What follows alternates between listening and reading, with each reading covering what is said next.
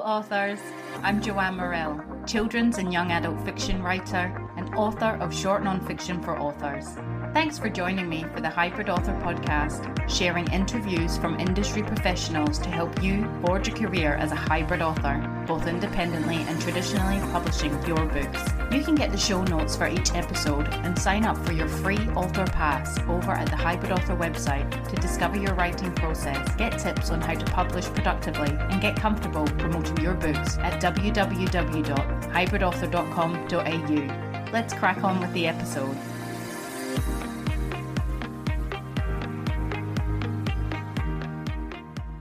Hello, authors!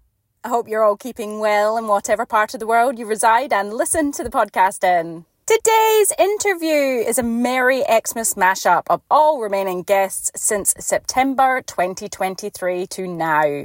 This includes episode 92, Preparing for Podcast Appearances with me, Joanne Morrell. Episode 93, Tess Woods on the Little Red Street Library. Episode 94, Writing Authentic Historical Fiction with S.J. Butler. Episode 95, Workshopping in Libraries with children's indie author Kristy Nita Brown. Episode 96, Writing the Shadow with Nonfiction Award nominated New York Times and USA Today best-selling thriller author Joanna Penn. Episode 97, picture book author Ky Garvey on making Making Time to Write Being a Creative Carer to Children with Special Needs. Episode 98 Larrikin House Publishers Dani Vee and James Layton on submissions and the hybrid business model. Episode 99 Sarah Epstein A Year in the Life of an Indie Author. Episode 100 Lessons Learned Hitting 100 episodes of the Hybrid Author Podcast with me, Joanne Morrell. Episode 101 Writing Through Difficult Times with children's co author Lauren Hackney. Episode 102 Producing Indie Audiobooks for Kids with Julie Anne Grasso. Episode 103, an almost Merry Xmas mashup for 2023. Episode 104, Mental Health and Writers with memoir prose poet Cynthia Marie Hoffman. Episode 105, From Manuscript to Bestseller, The Transformative Power of Professional Guidance with author and visionary entrepreneur Andrea Putting. So, so all that's coming up now.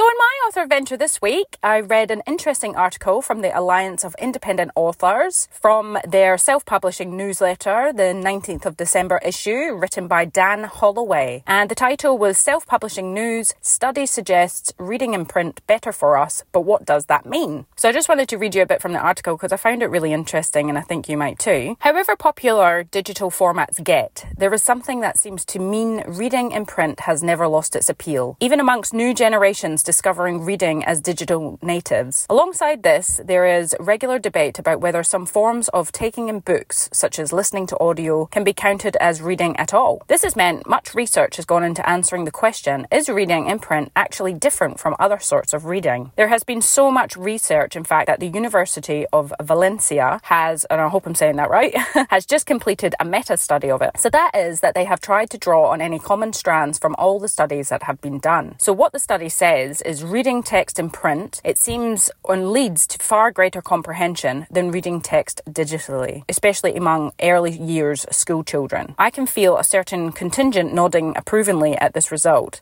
but unpack it a little further and to borrow a phrase that might not be the hot take they think it is, there's a really interesting comment from the study's authors. Digital reading habits do not pay off as much as print reading. That is why, when recommending reading activities, schools and school leaders should emphasize print reading more than digital reading. So so obviously that's aimed at children's book writers there and parents. The study showed that when it came to acquiring skills through reading, print was six to eight times more effective than digital. They speculate about the causes, such as attention issues from notifications on their digital reading devices, without even considering what that would mean for reading on a simple Kindle. So I guess there they're sort of saying, you know, reading, if they get notifications on their devices, can take them maybe out of, of their reading things, and the attention span just gets taken all over the shot, which falling down the rabbit hole, we all do it with our our technologies. Whereas sitting down reading a book, it's attention focusing, I guess. And I also find as well, especially as a writer, I'm actually looking at the words, I'm looking at spelling, grammar, punctuation, the way things are said. You know, if you're reading an audiobook, as Dan Holloway says, are you reading it? I believe you are. Um,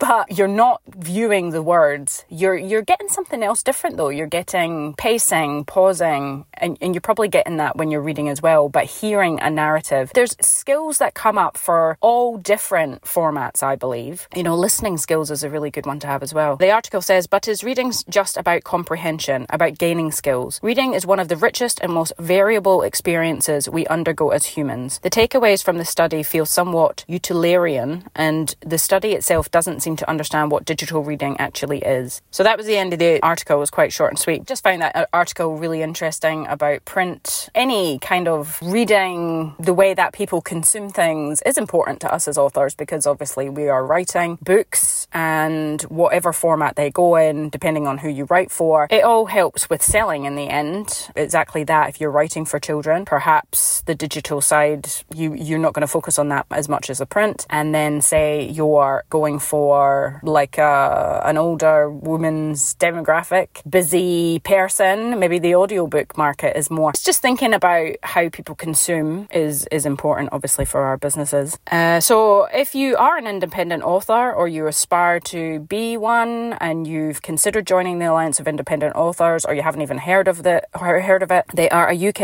advocate for indie authors worldwide. They host some amazing self-publishing events. I attended an online conference this year and I plan to get a bit more involved in this area next year, especially indie publishing my women's fiction, which is going to be written under a pseudonym. It's not going to be under Joanne Morrell. Anywho, if, if you are interested in looking at this further, I am an affiliate, so you can if you're planning on doing it anyway, you can join through my link, which I will put in the show notes, and I get a little bit of my membership compensated off, I think. Uh, so the link is www.allianceindependentauthors.org slash question mark AFFID equals 17351. So as I said, I'll put the, the link in the show notes if you want to go through it. So it's super interesting that print succeeds the way I'm only giving my kids print books this year because quite frankly, they get enough screen time watching YouTube videos and playing games on the iPad. Uh, they do listen to BorrowBox to go to sleep, not so much the older one now starting to fall off, but the younger one definitely does. So, so she she listens to that. They don't read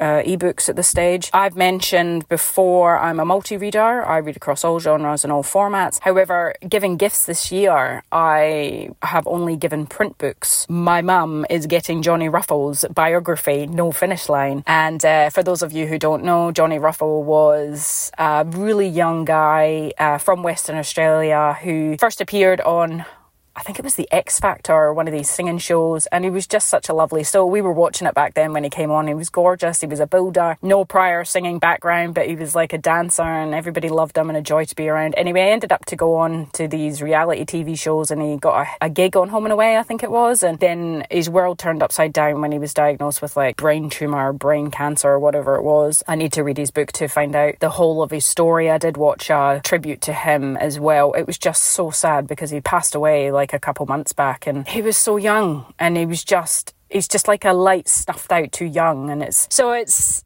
as soon as my mum opens the book, uh, and especially Christmas, I know she's going to be, oh no, like, you know, heartbroken because it's just as a heartbreaking story. But I think it's important to, you know, I wanted to buy his book, and I, I think, like, apparently his, his, some of the, the book's money goes to his wife or fiance, whoever she was, to him in his memory. So I also asked for, I'm a massive Friends, the TV show lover. I honestly watched all the episodes back to back when I was like 12 and could recite them and just have watched it ever since. And so, yes, I was devastated this year when to find out Matthew Perry had passed on. So I have asked for his biography from my mum, and his biography is Friends, Lovers, and the Big Terrible Thing. And between us, my sister and my mum, we pass books around, so I know it's all one that we wanted to read. So, so there, there's sort of some big stars, not huge, but well, Matthew Perry. But for my kids, I supported indie authors, local indie authors, uh, not all indie. There's one that's not, but and I've shared a couple of posts on Facebook and Instagram about the books that I have, t- you know, chosen for them. And there is all these posts that go around social media at Christmas time, and it shouldn't just be Christmas, but that's when it's gift giving to say if you want to support an indie author or an author in general, even if you can't afford to buy their book, review their book online, recommend it to a friend. Those are the things that actually help authors make sales and help them with their business. So you don't just have to buy the books. There's lots of things you can do. Uh, so with that, I haven't given any subscriptions to say Audible or audio platforms or ebook reading platforms for people to be able to buy digitally. Although my sister is a massive um, ebook reader, so yeah, I just wondered. It's just interesting to look at your buying habits, those of those around you. I would imagine subscription or gift card buying is a thing. Just interesting, just interested if you go loco or, you know, in what format do you give your book gifts? Have you given reading this? Have you been giving the gift of reading this Christmas? And if so, I would love to hear what books you expect to find under your tree or what ones you're passing on to your family. It really doesn't matter, in my opinion, you know what format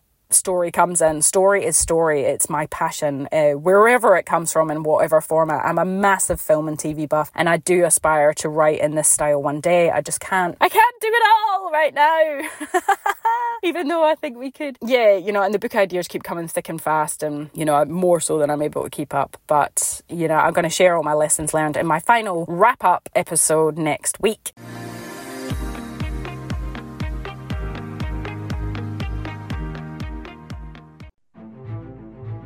Thorn Creative, where beautiful websites for authors are brought to life. No matter what stage you're at with your writing, your stories deserve a dedicated space to shine. Whether you're just starting out or have a bookshelf full of bestsellers, your website is the hub of your author business, binding everything you and your books offer together. Thorn Creative can nurture all aspects of redesigning your old site or start afresh from the initial design.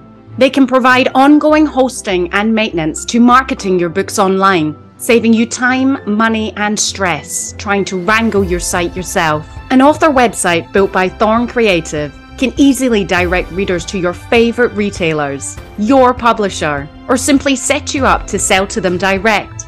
The options are endless. Thorn Creative have worked with many authors across all genres and know what goes into good, functional working author websites to sell books. Head on over to thorncreative.com.au slash websites for authors to read author and publisher testimonials and to see what they offer and some of the sites they've created.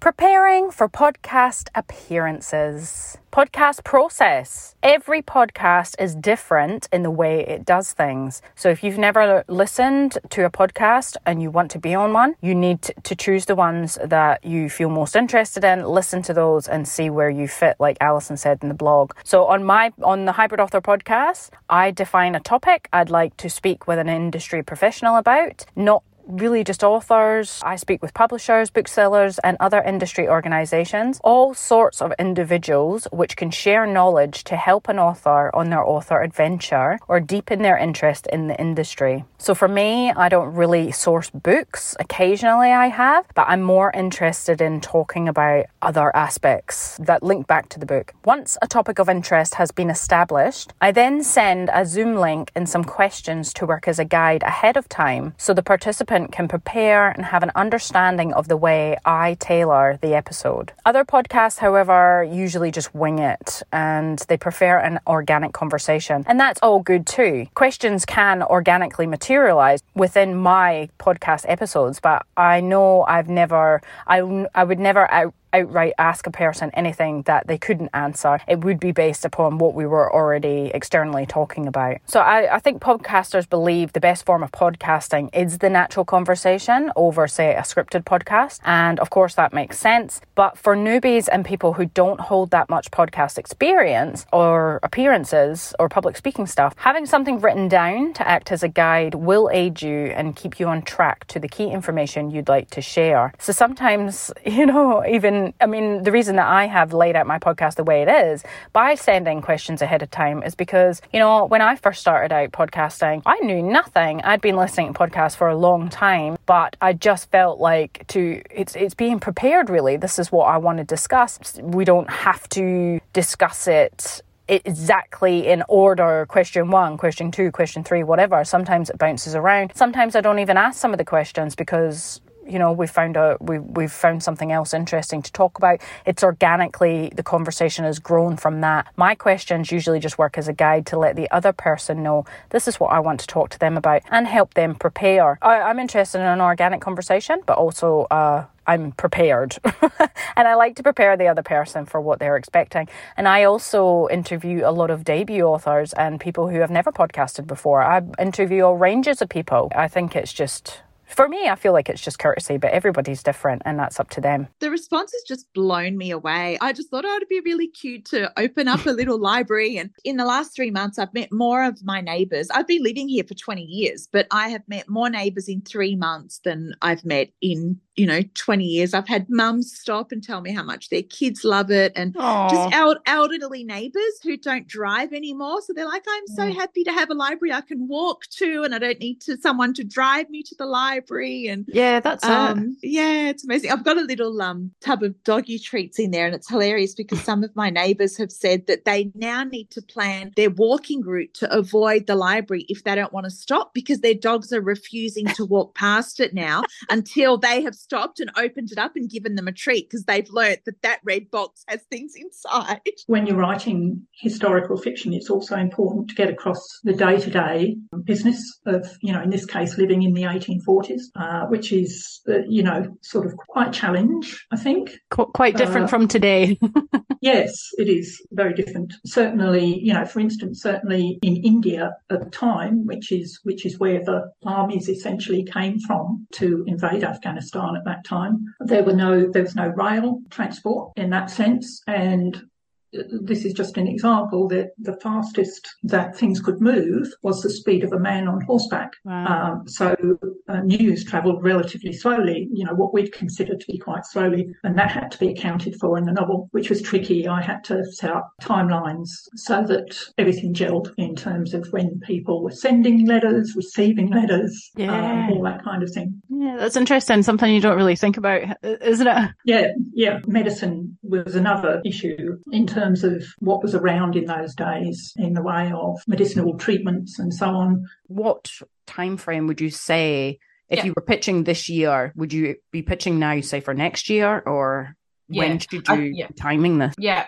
So I think it's important to have some news. Like I don't mean about like a huge email about I've done this, I've done that, I've done that. I think it's important to have one key piece of information that will hook them in. So like for example, if you've been shortlisted in a competition or you've been placed uh, in something or you know you've had a whole bunch of sales on I don't know Amazon or you know you've got a bit of news I think that helps to hook them in. I've also sent them a link to podcasts like yours where I go, this is what I'm like uh, live mm-hmm. and just give them a taster, you know, so that helps. And then I think that right now I'm booking for December, January holidays and 2024. I think like if you're new to this, you really need to start with a champion. You really need to find the right person in your local area to get you through those first couple of presentations. Until you've done that, I definitely wouldn't email out mm. cold. I would wait until I've got yeah. something to show. Kind of have to go back to basics. And I feel like that's what this is. We spend a lot of time over intellectualizing the writing process, but at heart,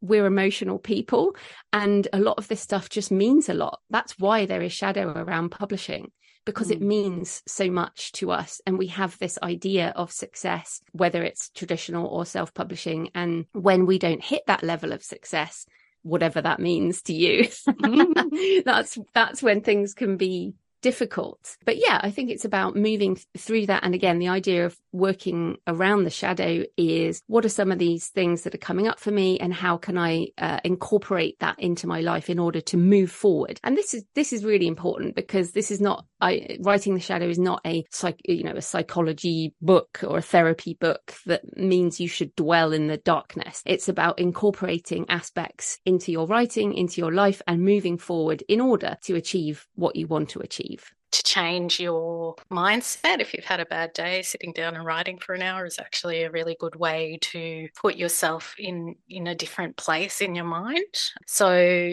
for me i find it quite good to relax when i yeah. write um, but also when especially and i think maybe all mums find this a little bit that you lose your identity a little bit because you're so focused on raising your children that it actually feels really good to find yourself again um, especially when i was younger i used to just go with the flow and found myself not where I wanted to be. And I feel much sat- more satisfied with my life now that I feel like it's more under my control. So finding who you are. So for me, I'm like, well, I'm a good writer. This gives me satisfaction. I've got evidence that I'm a good writer. So that gives me confidence. I've found that writing has been a really good tool for me, especially when I was feeling like I had lost control of my own life. It does feel like a lot of rhyming stories are first drafts. In a manuscript assessment, I'll often take out Dani's My Epic Dad Takes Us Camping and I'll read it as fast as I can get the words out of my mouth. And, and the listener becomes aware fairly quickly that it's got perfect rhyme and rhythm. And then I'll say, listen, if your rhyme's not that good, it won't get published. You mm. have to be that good. You can't you can't have flawed rhyme because a lot of publishers won't touch rhyme. And there's a couple of reasons for that. And this is a good tip. Publishers don't like rhyming books because I can't take your rhyming story and sell it to the Korean publishers or the Spanish publishers or the Yugoslavian publishers or the Chinese because they can't make it rhyme in their own language. So they'll often pass on it. And foreign rights deals are a big part of publishing. So that's why a lot of publishers won't touch rhyme because it really lessens their chances of getting territorial sales on it. So I would often find myself encouraging writers write it in prose. Just write the story in prose. It's got a it's a bigger market. It doesn't lend itself as well to pace and humor like rhyme does, but it's better for storytelling because the worst rhyme crimes we see in rhyme are people are using words in their story and objects and people and things in their story. And that thing is only there because it rhymed with the line before, not because that thing actually adds to the story. So it's almost rhyme can actually be the enemy of storytelling because you end up with a beautiful page of rhyming words and no story because you've got things in your story that aren't, have no reason to be there other than the fact that that word rhymed with the line above or whatever your sequence is. So I think rhyme is a lot harder than you think it is, especially when it comes to storytelling. And, you know, story's king. So it's rhyme is not king, story's king. So if rhyme is affecting your storytelling, write it in prose. You got a better chance of getting published anyhow. And I'd just like to say that the rhyme didn't come easy for me. I mean, thank you for your compliment, James, but it wasn't something that I wrote over lunch. I labored over those rhymes. I immersed myself and was obsessed with, you know, Rhyme Zone and with my trusty thesaurus. And I remember spending a ridiculous amount of time on some lines lines. Like I remember spending like weeks on some of those lines. And you know, I think that's okay because I got to a point, you know, where I was really happy with it and the rhyme's been commented on a lot, but it's hard work. It doesn't happen accidentally. It doesn't happen easily. So I think if you're going to do rhyme, you need to commit to it and you've got to understand that it is going to take you weeks and months and days to write a picture book, which you may not want that. But I think with rhyme, unless, I don't know, you're a genius, maybe Julia Donaldson is, I'm not. You just have to work really hard at it.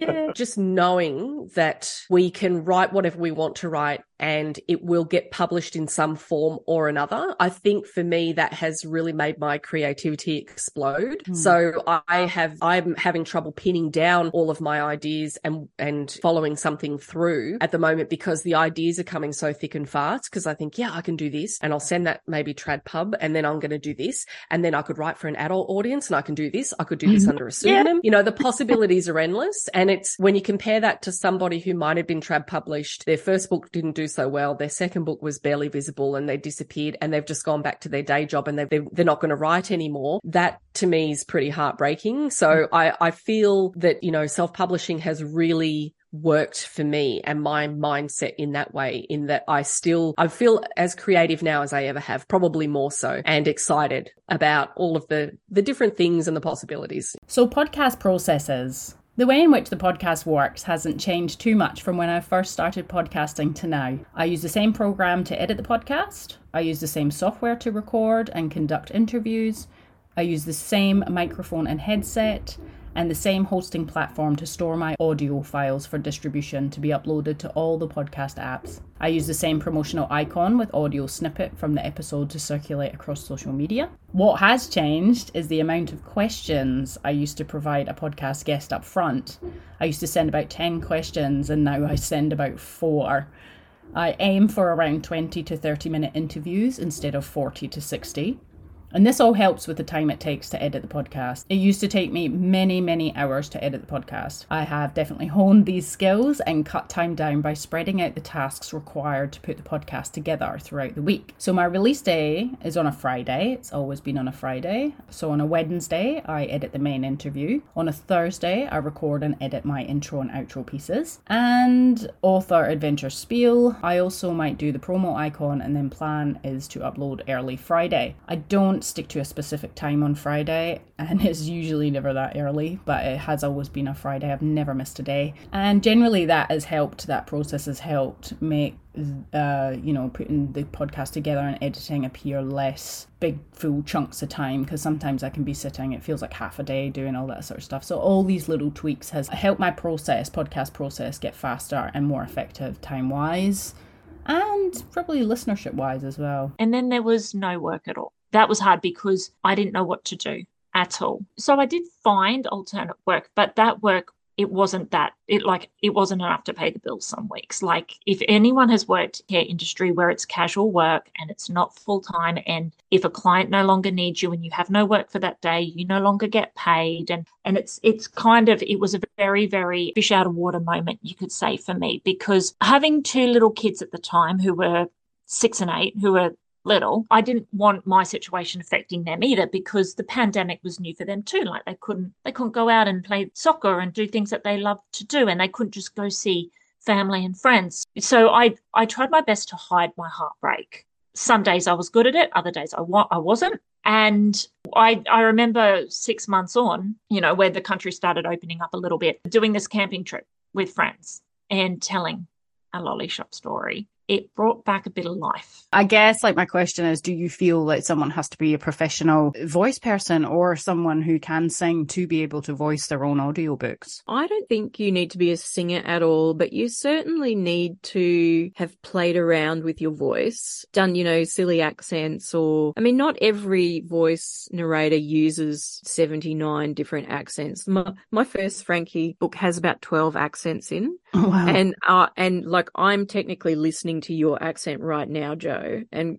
probably going to try and replicate it one day. you know what I mean? I do, I do have a Scottish accent that I, I pull out because I can roll my R's very well. But my husband's Italian and he doesn't actually speak Italian at home. And when we were in Italy, I understood more than he did. And I was able to sort of say more words back because I was a singer that learnt to sing in Italian. so, mm-hmm. and to roll my R's. But I don't think you need to, you don't need to be a singer at all. You just, uh, you just need to want to read books. I just started. I don't think that I have any particular talent at it. I just started and I made a go of it.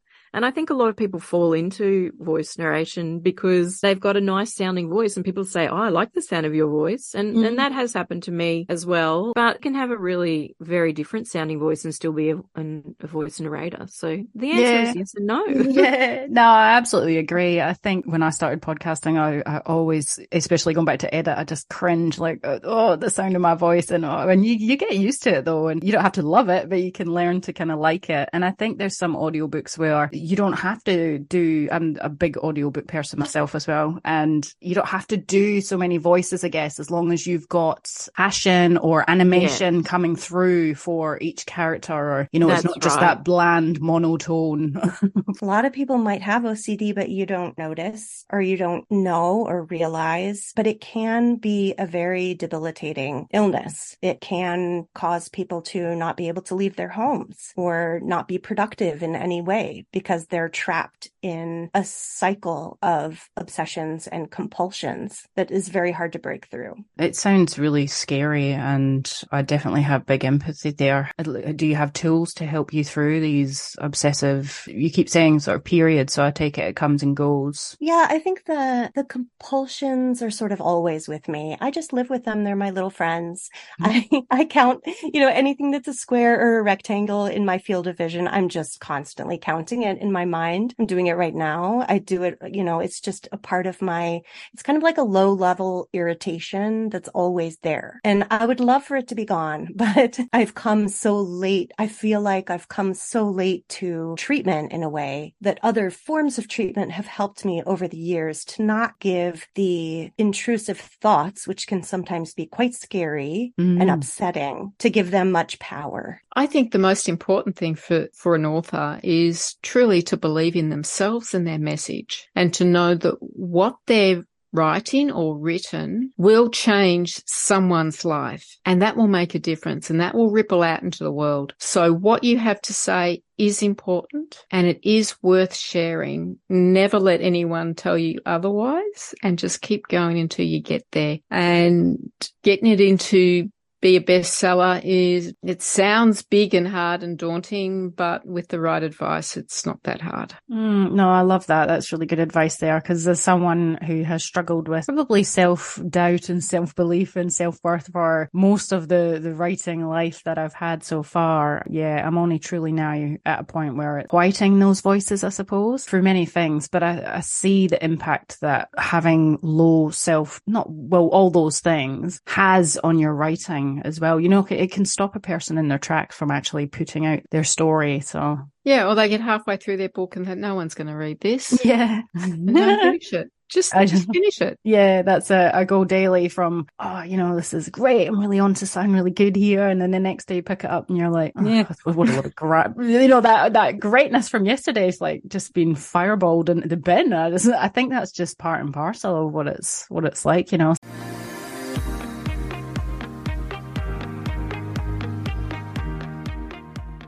There you have it, folks. A Merry Xmas mashup of some fabulous minds and author insights into a variety of different topics and experiences. I truly wish you well, a very Merry Christmas when it comes. I really hope you have a fabulous day with friends and family. Uh, if you're in the snow or like me, sweating in the summer, uh, we do our usual sort of the family get-togethers, that type of thing. Who knows? We might even do the beach this this year, but I'm looking forward to it. I'm gonna look up some games and do some silly stuff. And I, I always, I'm excited to see my kids opening their presents on Christmas Day. For me, that's what it's about. And we've got some nice food to eat. I bought the salmon Wellington. So I'm looking forward to having my salmon Wellington and always a turkey. My, um, everybody buys a ham and we've got a ham, but, and it's nice, but you know, Christmas ham doesn't feel Christmassy to me. But so whatever you're doing, I hope it's amazing. If you're on your own, Merry Christmas to you and, uh, you know, do something nice for yourself. And for those of you who struggle at this time of year because a few of the episodes that I've put on this month, it's really for some people they do, it's it's a really hard time. They've been through a lot, and maybe this time of year is a trigger. So thinking of you all. Next time on the Hybrid Author podcast, the final episode for 2023 will be lessons learned in 2023 and what's in store for 2024. So I wish you well in your author adventure this next week. That's it from me. It's bye for now. That's the end for now, authors. I hope you are further forward in your author adventure after listening, and I hope you'll listen next time. Remember to head on over to the Hybrid Author website at www.hybridauthor.com.au to get your free author pass. It's bye for now.